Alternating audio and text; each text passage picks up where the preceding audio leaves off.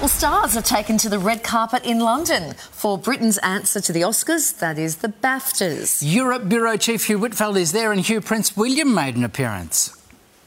Good morning. It's always the one thing Hollywood can't deliver, and that is real royalty. Prince William here at the Royal Festival Hall in London for the BAFTAs. The Prince of Wales is president of BAFTA. Usually he'd be here with his wife, but the Princess of Wales, of course, is continuing to recover from her surgery. So without his Kate, our Kate, Cate Blanchett, stepping in to keep Prince William company during the night. Margot Robbie was nominated for leading actress. She did miss out though to Emma Stone Poor Things picking up five awards, but the big winner tonight, Oppenheimer, seven BAFTAs, including for uh, Best uh, Actor for Cillian Murphy, Best Supporting Actor for Robert Downey Jr., uh, Best Director for Christopher Nolan. That's the first time he's won that award, and Best Film as well. A few other Aussies were nominated, including Jacob Elordi and Sophie Wilde in the Rising Star Award. It's essentially Best New Talent, and Sophie very excited to be here in London. Her, her first big awards night like this. Uh, you will have seen her in Boys Swallows Universe.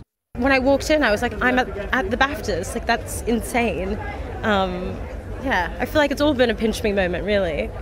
Uh, amazing. Is there anything else you want to you want to say hello to anyone back oh home? Oh my god, or- yes. Hello to my friends and my family. I love you. Good luck tonight, Sophie. We're all backing you in. Oh my god, thank you.